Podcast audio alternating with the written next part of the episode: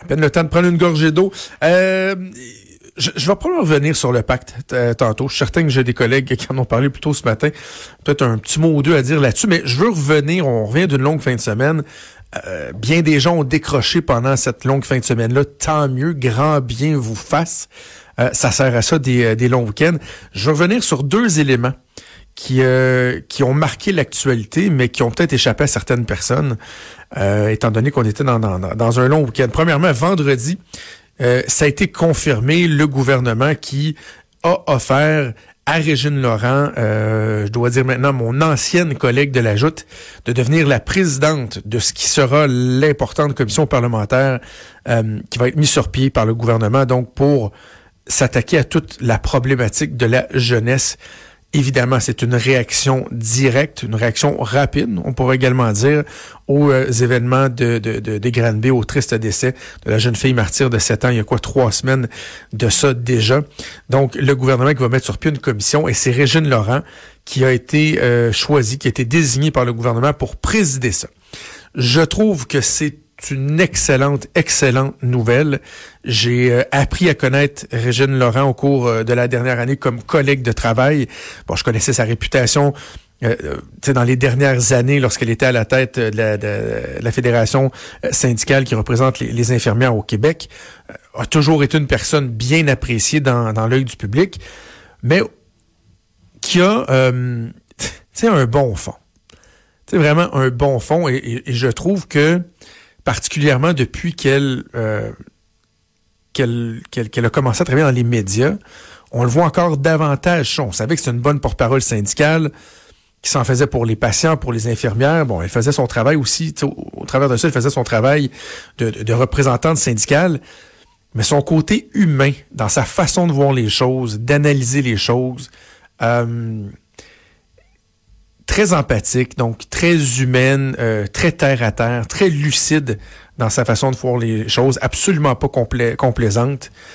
Et je pense que c'est bien d'avoir une personne comme Régine Laurent qui va être à la tête d'une commission parlementaire aussi sensible que celle-là. Là, il y a du monde qui ont dit, et je sais que ça faisait partie des, des soucis, des questionnements que les différents partis d'opposition se posaient au cours de la semaine dernière. Les gens qui disaient, on n'a rien contre Régine Laurent, mais est-ce que c'est la meilleure personne pour diriger cette commission-là. Quand on regarde les CV, le pedigree, etc., bon, est-ce qu'elle a de l'expérience particulièrement dans la cause des euh, qui touche les enfants, la DPJ, l'encadrement, etc.? Peut-être pas, peut-être pas, mais vous savez quoi? Des fois, c'est bien d'avoir une personne qui a un certain recul par rapport à la, la réalité très, très fine des choses. Donc, que Régine soit là pour présider le tout, moi, je pense que c'est un excellent choix. Maintenant, il faudra s'assurer qu'au niveau des deux vice-présidences, parce qu'il y aura une équipe autour d'elle, au niveau des deux vice-présidences, qu'on ait un équilibre. Par exemple, euh, d'avoir une personne qui a une connaissance euh, poussée, fine, une connaissance particulière de tous les enjeux reliés à l'encadrement de nos enfants, euh, l'accompagnement, etc. Évidemment, moi j'ai en tête Camille Bouchard, l'ancien député du Parti québécois, qui a consacré pratiquement sa vie une parenthèse politique, mais même à ça en politique, c'était euh, un élément qu'il qui, qui jugeait très important, qu'il mettait de l'avant, mais qui a consacré une partie de sa vie à faire avancer la cause des enfants, à essayer de nous sensibiliser à l'importance d'en faire plus, de mieux encadrer, de mieux dépister, etc. Donc, Camille Bouchard, je pense que c'est très bon. Et comme autre vice-président ou vice-présidente, ben là, j'irais chercher quelqu'un qui a une connaissance approfondie vraiment du réseau. Tu sais, par exemple, euh, quelqu'un, je sais pas moi, qui a déjà été euh, directeur de la DPJ ou président de la DPJ ou quelque chose comme ça, quelqu'un qui, au niveau administratif, va être en mesure d'apporter un éclairage particulier. Donc, tu sais, vraiment d'avoir un équilibre avec Régine Laurent qui, euh, qui chapeautera tout ça. Je pense que c'est euh, franchement bon. Et, et je lisais en fin de semaine, il y, aura toujours des gens pour... pour faire du bitching, du, bitchage. Je lisais, puis je le nommerai même pas, parce que dans, la vie, c'est pas quelqu'un que je euh, que, je n'aime pas. J'ai aucun problème avec cette personne-là. Mais je lisais un. C'est un animateur de radio qui, en fin de semaine, disait Moi, j'aurais préféré quelqu'un d'autre parce que pour moi, Régine Laurent, c'est le corporatisme syndical. Regardons Régine Laurent, ce qu'elle est. Euh, ses idées, ce qu'elle véhicule. Et ça fait un an que je fais de la télé avec elle. Il n'y a pas personne qui va venir me dire que Régine Laurent est obsédée par le syndicalisme euh, ou qu'elle est euh, totalement anti-patronale, euh. C'est pas elle. Là. Elle faisait un travail qui était de, de représenter des membres. Puis, je dis ça, si vous, si vous me suivez un peu, que ce soit ici euh, ou dans le journal ou à la télé, pas dire que je suis le plus grand chum des syndicats. Je peux pas dire que je défends la cause des syndicats au Québec. Mais je suis capable de reconnaître que Régine Laurent, elle faisait un travail, mais elle le faisait de, de, manière euh, nuancée, équilibrée. Et que là, c'est pas Régine Laurent, la syndicaliste, qu'on va chercher. C'est Régine Laurent, l'humaniste, qu'on va aller euh, mettre à la tête de cette commission-là. Donc, je n'ai aucun espèce de doute qu'elle fera un excellent, excellent travail. Je vous ai que je vais revenir sur plus d'un dossier. Samedi matin, il me semble que c'est samedi. Au dimanche matin, on est un peu mêlés, mais il me semble que c'est samedi matin. Il y a eu un autre article du journal, du bureau d'enquête du journal sur l'UPAC. On se souvient des révélations qu'il y a eu au cours de la semaine dernière. Bon, André Boulanger, l'ancien numéro 2 de l'UPAC, qui se serait mis à la table, qui aurait eu un, un témoignage accablant où on parle d'allégations de fabrication de preuves, etc.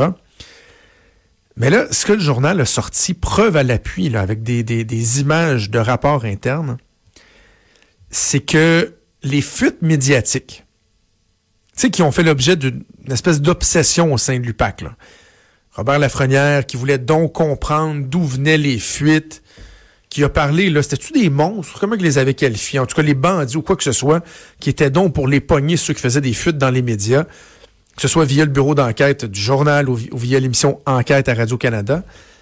Ce qu'on a appris samedi matin, donc preuve à l'appui, c'est que les fuites médiatiques faisaient carrément partie de la stratégie de l'UPAC. Et je, comprends qu'on est en week-end, je comprends qu'on passe à d'autres choses, mais à mon sens, dans toutes les fuites, dans toutes les révélations qui ont été faites concernant l'UPAC, au cours des, je sais pas 12, 18 derniers mois, on a l'impression que c'est le bordel que l'herbe est au vache dans, dans, cette patente-là. Là. À mon sens, je pense que c'est la pire révélation.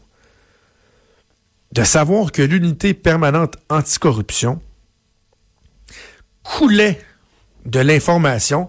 Et là, dans l'exemple qui est donné, c'est enquête. Mais j'aurais le même jugement si c'était via euh, JE ou le, bureau d'enquête euh, de QMI. Qu'on coulait de l'information sciemment en se disant, ben là, l'information qu'on va leur couler, ça va leur permettre de faire un reportage.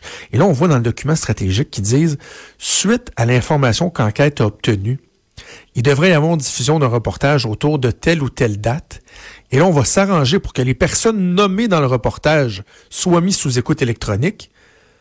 Parce que d'entendre leur nom puis leur récit qu'on va avoir coulé dans les médias à enquête, euh, ça va les faire réagir, ils vont se mettre à s'appeler. On va taper conversation, puis on va espérer qu'il y a des informations compromettantes qui vont s'échanger. Puis là, ah, bingo, on pourra mettre le grappin sur ces gens-là. C'est épouvantable. C'est épouvantable. Tu sais, de, de, couler de l'information. Et c'est pas c'est pas anodin les informations qui étaient coulées là. C'était du matériel d'enquête, du matériel privilégié, confidentiel, qui était sciemment coulé aux médias pour faire avancer leur cause. À limite, la police qui déciderait de faire une conférence de presse pour dire regardez, voici où on en est rendu, euh, les pistes qu'on étudie ou quoi que ce soit. S'il y a des gens qui ont de l'information, si on fait un appel au public, n'hésitez pas à venir vers nous, etc. Bah, je dirais c'est une autre chose. Hein, c'est pas le cas du tout, du tout, du tout, là. C'est on va faire une fuite dans les médias et pire encore, après ça, on va aller se scandaliser du fait qu'il y a une fuite dans les médias. C'est donc bien République de bananes, cette histoire-là. Vraiment, on a l'impression qu'on on, comprend pas trop ce qui se passe à l'unité permanente anticorruption ou encore ce qui se passait. Et, on espère que les choses vont s'arranger. Mais ce qui est le plus inquiétant, c'est de considérer la possibilité qui devient de plus en plus euh, euh, évidente, j'ai envie de dire évidente, plausible, qu'il y ait des procès qui tombent, des enquêtes qui tombent, des accusations qui tombent. Évidemment, au premier chef, on pense au procès de Nathalie Normando, Marc-Yvan Côté, Bruno Lortie, les autres co-accusés, que c'est tellement amené tout croche qu'on a l'impression que vraiment, de plus en plus, les avocats ont, une cause. Et, pire que ça, même, regardez, pour terminer, le Marc-Yvan Côté, lui, il se bat, son avocat, ses avocats se battent devant les tribunaux pour que Marie-Maude Denis dévoile ses sources. Parce qu'ils disent, on a sciemment voulu nuire à la réputation de mon client, faisant en sorte que bon, il n'y a pas un procès juste et équitable, euh, on a joué avec la, perception du public, bon, etc. Mais là, si on, on réussit à confirmer là, que, par exemple, les fuites orchestrées dans les médias touchaient ces enquêtes-là, qui ont mené aux accusations, Nathalie Normando, Marc-Yvan Côté et tout, je m'excuse, mais c'est parce que là, ça tend à donner, euh, à donner raison aux avocats de Marc-Yvan Côté si effectivement c'est l'UPAC qui était derrière ça. Donc, ça demande des allégations, tout ça doit être prouvé, mais il reste que, moi, je suis de ceux qui pensent que ce procès-là, particulièrement, doit avoir lieu, que s'il y a des personnes qui ont à être innocentées, ben, qu'elles le soient suite à un procès qui aura démontré leur non-culpabilité et non pas de voir des accusations tomber et qui demeure toujours une espèce de nuage gris au-dessus de la tête euh, de ces gens-là, qui, qui a un doute qui subsiste dans l'esprit des gens. Je pense pas que ce soit l'avantage de quiconque, en tout cas surtout pas euh, que ce soit pas favorable à l'opinion du public, à la confiance du public envers notre système de justice et notre organisation policière. On va faire une pause au retour en jazz politique avec Claude Villeneuve.